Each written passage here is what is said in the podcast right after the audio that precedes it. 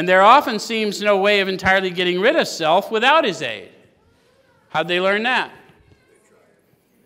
Have you, any of you ever tried to get rid of self? The minute you're aware of self, there you are. Right? The only way I get rid of self is exterminate me, which I tried, and I still kept showing up.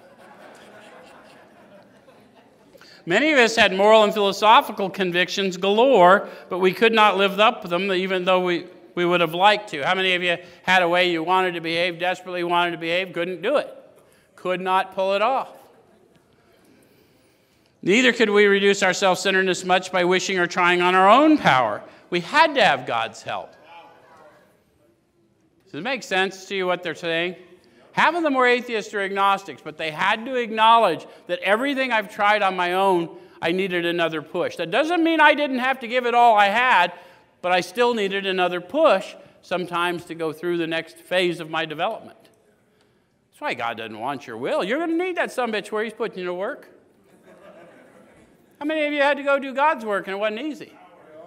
How many of you had to do things that the rest of the world thought you were nuts doing?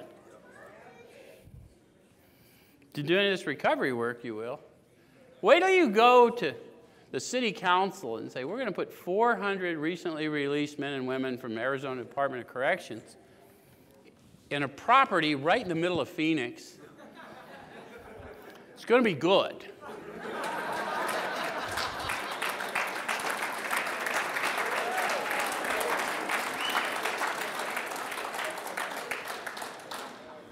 The ways of God are foolishness to the ways of the world. When you walk in it now, it makes sense. Should have been here before it was, huh, Kenny? People walking in here now see what is. Those of us who walked in it in the beginning saw a vision and spoke it in and walked it into existence. Okay. So,